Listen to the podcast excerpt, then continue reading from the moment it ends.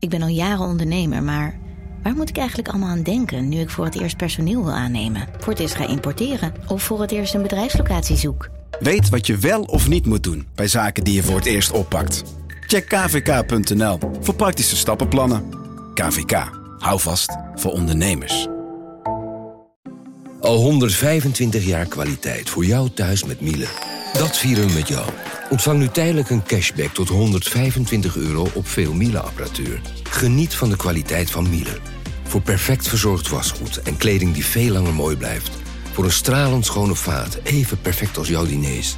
En een stofvrij thuis waarin echt hygiënisch schoon de standaard is. Check miele.nl voor alle feestelijke aanbiedingen. Vanaf de redactie van NRC het verhaal van vandaag. Mijn naam is Thomas Ruip.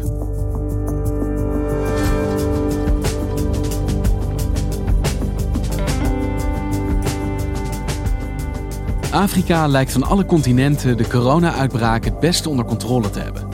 De maatregelen waren vlug en krachtig, ook in Kenia. Maar de scholen bleven dicht, nu al meer dan een half jaar. En dat betekent meer dan alleen een onderwijsachterstand, ziet correspondent Koert Lindeyer. Zonder school kunnen veel jongeren zich niet langer verweren tegen de schadelijke kanten van traditie.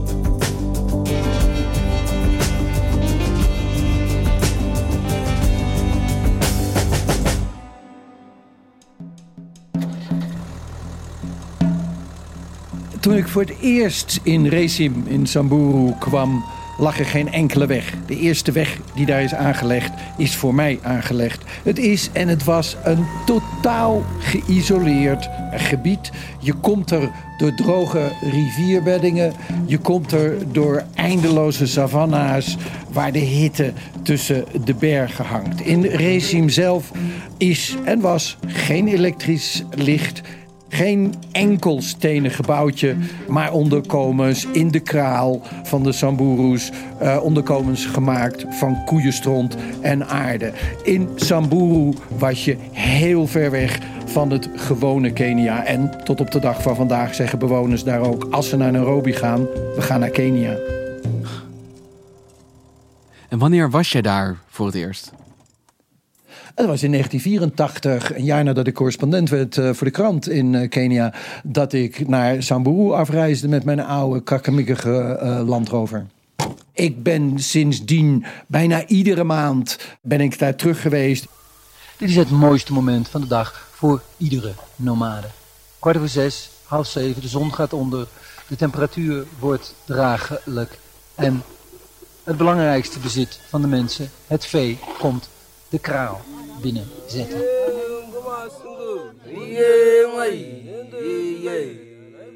De krijgers zijn stoer, uh, zijn arrogant. En ja, deels vervullen ze nog de functie van vroeger van leger, van de verdediging van de Samburu-stam. En tot op de dag van vandaag gaan ze erop uit om vee te stelen van buurvolkeren. En hoe heb je dat gebied, dat volk zien ontwikkelen sinds jouw eerste bezoek in de jaren tachtig? Van een vrijwel archaïs bestaan is heel voorzichtig Samburu meegetrokken in de voortgang van uh, de tijd. Het pad de weg die werd aangelegd voor mij in 1984 werd eerst gebruikt bij hongersnoden in het gebied. Toen voor het eerst de overheid daar ingreep door voedselhulp af te leveren. En later door politici die daar campagne gingen voeren. Zo raakte het Samburu-district langzaam maar zeker betrokken bij de rest eh, van Kenia. De allergrootste verandering bestaat uit twee dingen. Dat is ten eerste dat er onderwijs kwam en dat er lokale marktjes kwamen. Dat betrok Samburu, het Samburu-district bij de ontwikkelingen in de rest van Kenia, totdat er corona uitbrak. Mensen beginnen nu gewoon weer te twijfelen of school eigenlijk wel nut heeft, nu al meer dan zes maanden de scholen dicht zijn. Want Koert, als die scholen al een half jaar dicht zijn, het verbaast me enigszins. We hebben elkaar natuurlijk wel gesproken de afgelopen tijd. En hoewel corona uiteraard daar ook impact heeft, leek het in Kenia en eigenlijk de rest van Afrika toch best wel mee te vallen. Puur medisch uh, valt het wel mee. Uh, we hebben 40.000 gevallen geregistreerd gehad. En er zijn nog geen duizend doden gevallen het afgelopen jaar. Maar dat heeft strenge maatregelen zoals een lockdown niet in de weg gestaan. Afrikaanse landen waren er heel snel bij, omdat ze natuurlijk kennis hadden over eerdere epidemieën, of dat nu HIV is of, uh, of ebola. Er werden heel snel maatregelen genomen, veel sneller dan dat in Nederland het geval was. Vaak ook veel stringentere uh, maatregelen. Uh, het land heeft maandenlang in een lockdown gezeten. Alle markten gingen dicht, ook de markten in Samburu. Dus het was keihard de reactie van de overheid op het nieuws dat in maart het virus hier was gearriveerd. So my fellow Kenyans, on Friday, March 6th of this year, the government of Kenya received confirmation of the first case of COVID-19, more commonly known as coronavirus. We have suspended learning in all our education institutions with immediate effect.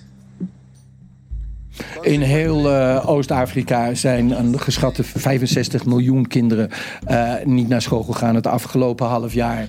Hier gingen natuurlijk ook de scholen dicht en in eigenlijk alle landen ter wereld. Alleen hier heerst toch heel snel de tendens, die scholen die moeten zo snel mogelijk weer open. Liever misschien wel iets te vroeg dan te laat, cru gezegd.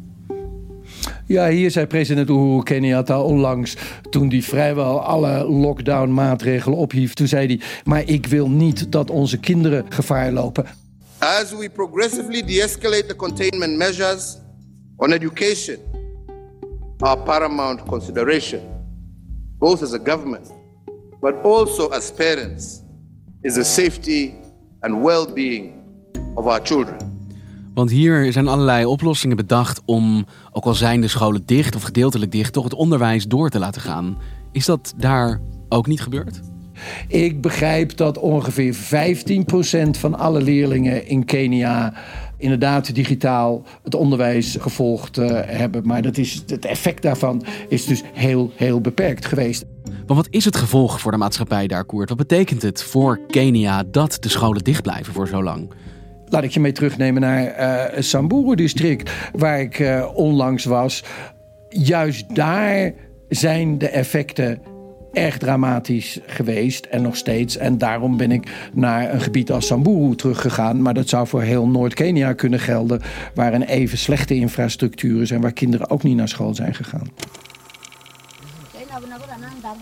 Maar zeker de school in Rezim, die 15 jaar geleden stapje voor stapje is opgebouwd. Daarvoor doneerde iedereen uit zijn kraal een geit.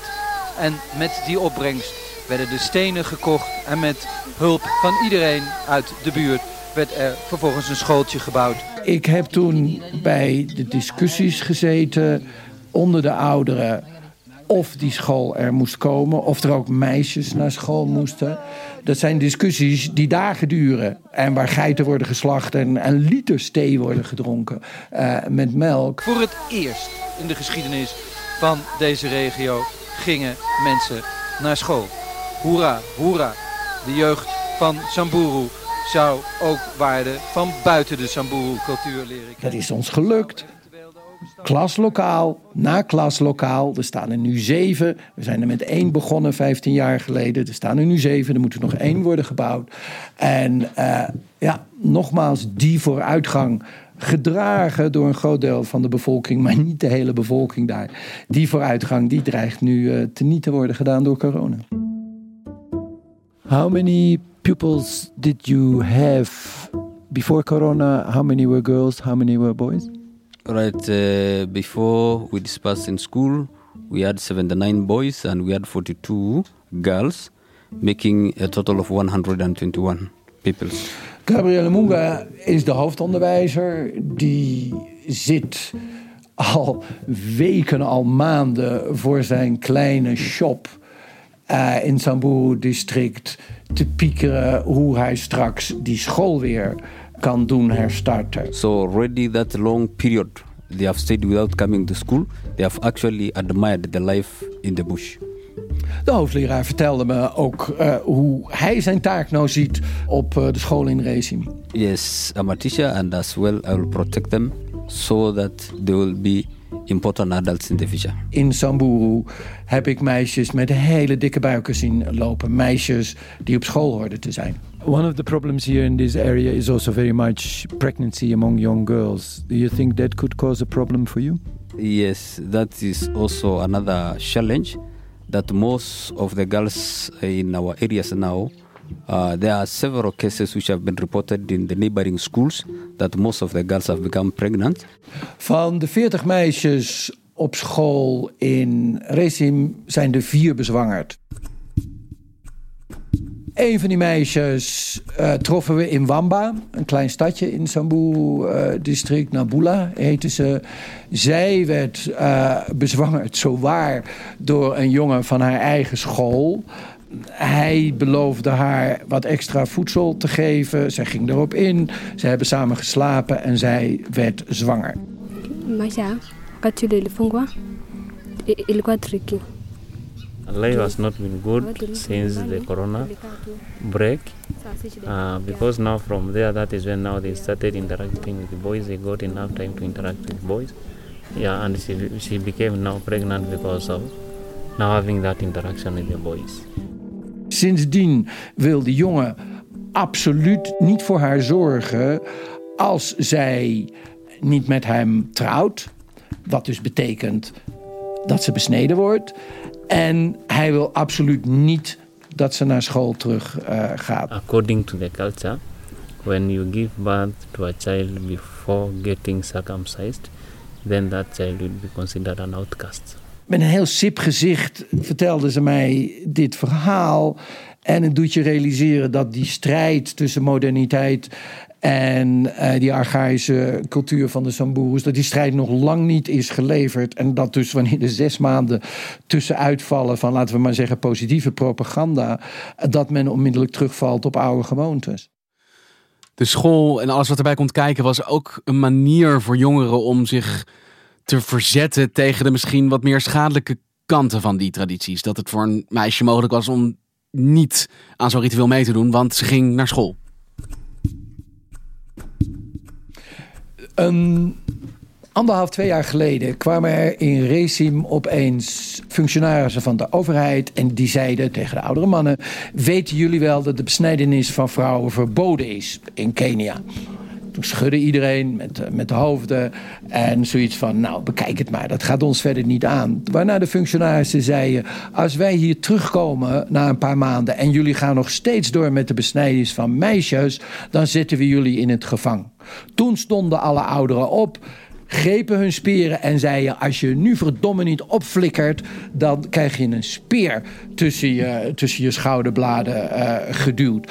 Kortom, het afdwingen door de overheid van wat we nu zien als schadelijke culturele praktijken, zoals besnijdenis, kan je niet veranderen door een gebod van de overheid. Dat kan alleen stapje voor stapje op scholen de overtuiging naar de leerlingen toe van dit is niet goed meer, dit is uit de tijd.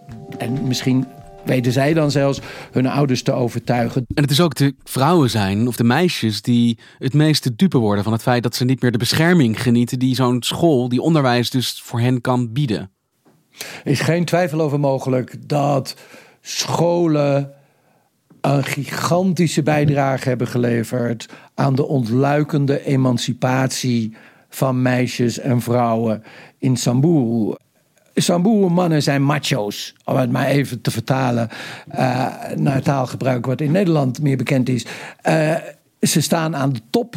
Ik zeg niet dat de vrouwen geen rechten hebben, maar de rechten die ze hebben zijn voor de groep apart uh, van de mannen. Want voor meisjes is school dus ook echt een buffer om hem te beschermen tegen de meer schadelijke kanten van hun eigen tradities. Hoe zit dat voor de jongens? Komen die er dan wel iets beter van af eigenlijk? Het algemene belang van onderwijs, als je daar gesprekken over voert, uh, in Samburu is bijvoorbeeld dat mensen je vertellen: als ik naar Nairobi ga en ik kan niet lezen en schrijven en ik zet mijn handtekening, dat is dus een vingerafdruk, onder een contract omdat ik ergens ga werken, dan kan ik belazerd worden. Als ik naar de lokale markt ga, wil ik goed mijn geld kunnen tellen zodat ik niet afgezet word. Dat zijn de praktische dingen. Het allerbelangrijkste van onderwijs is natuurlijk dat het terugvallen op die oude tijd niet meer mogelijk is. In Zamburu is sprake van overbegazing, uh, overbevolking, te veel mensen en te veel geiten vooral. Er is sprake van erosie en nu dus zelfs van een, van een virus. Dit zijn moderne uitdagingen waarvoor je kennis nodig hebt die je op school opdoet. Wil je een virus kunnen bestrijden? Wil je uitleggen wat een virus is? Ja, dan moet je wel naar school zijn gegaan. Samburu kan niet meer zonder onderwijs. Het is een, een, een, een, idylle om terug te denken aan tijden dat er nog genoeg ruimte was in Kenia om te doen wat je wilde en om weg te trekken als het droog was. Die tijden zijn voorbij. Onderwijs is nodig om je te beschermen tegen de moderne tijd. De wereld is niet meer uitgerust voor deze manier van leven. De Samburus moeten met de tijd mee. En hoe gaat dat nu verder? Hoe lang blijven de scholen nog dicht, Koert? Of gloort er licht aan de horizon? Education CS George Magoha has announced the reopening of schools for grade 4, class 8 and form 4 learners for Monday the 12th of October. Vanaf gisteren zijn de eindexamenklasses zijn weer open. Learners have reported to schools at public institutions across the country in the phased reopening of schools. Grade 4, Class 8 and Form 4 students were instructed to resume physical learning after more than six months at home. De rest van de scholen gaan gefaseerd langzaam maar zeker waarschijnlijk weer open... als er niet nieuwe coronagevallen worden uh, gemeld. En als de scholen open gaan en leerlingen zijn weer welkom, er wordt weer lesgegeven... betekent dat dat ook dat de leerlingen gaan terugkomen? Uh, het ministerie van Onderwijs vreest dat grote aantallen niet zullen terugkomen. Uiteraard kan je daar moeilijk schattingen van maken. We are going to pay a very high cost uh, uh, because of the, that big break. Mm. Yeah. Uh, Jay Mutua, die werkt voor de Teachers Commission, dus van de overheid in Maralal, die uh, zei: Ik vrees dat we vele jaren worden teruggeworpen in de tijd uh, door corona. En zij vond, zoals vele andere functionarissen, eigenlijk ook dat de scholen nooit hadden moeten dichtgaan. We will have a lot of work to do uh, of uh, encouraging the girls to stay in school and coming back to school after they have uh, gotten their babies. So, and then now how to help them nurse their babies as, the, as well as remain in school. So that is uh, something that uh, a program we have to lay out, uh, depending now on the statistics that we get from the teachers. Hoofdonderwijzer Gabriel die is blij als 80 tot 85 procent terugkomt. Toen ik hem sprak, zei hij: Mijn eerste taak is nog geen eens zozeer die school weer op te poetsen, dat hij er een beetje uitziet. Mijn eerste taak is om de bush in te trekken naar de kralen van de mensen. Om de mensen, om de Samburus ervan te overtuigen hun kinderen opnieuw naar school te sturen. En dat is een hele grote uitdaging, zei hij. Dankjewel, Koert. Je luisterde naar vandaag, een podcast van NRC. Eén verhaal, elke dag. Dit was vandaag, morgen weer.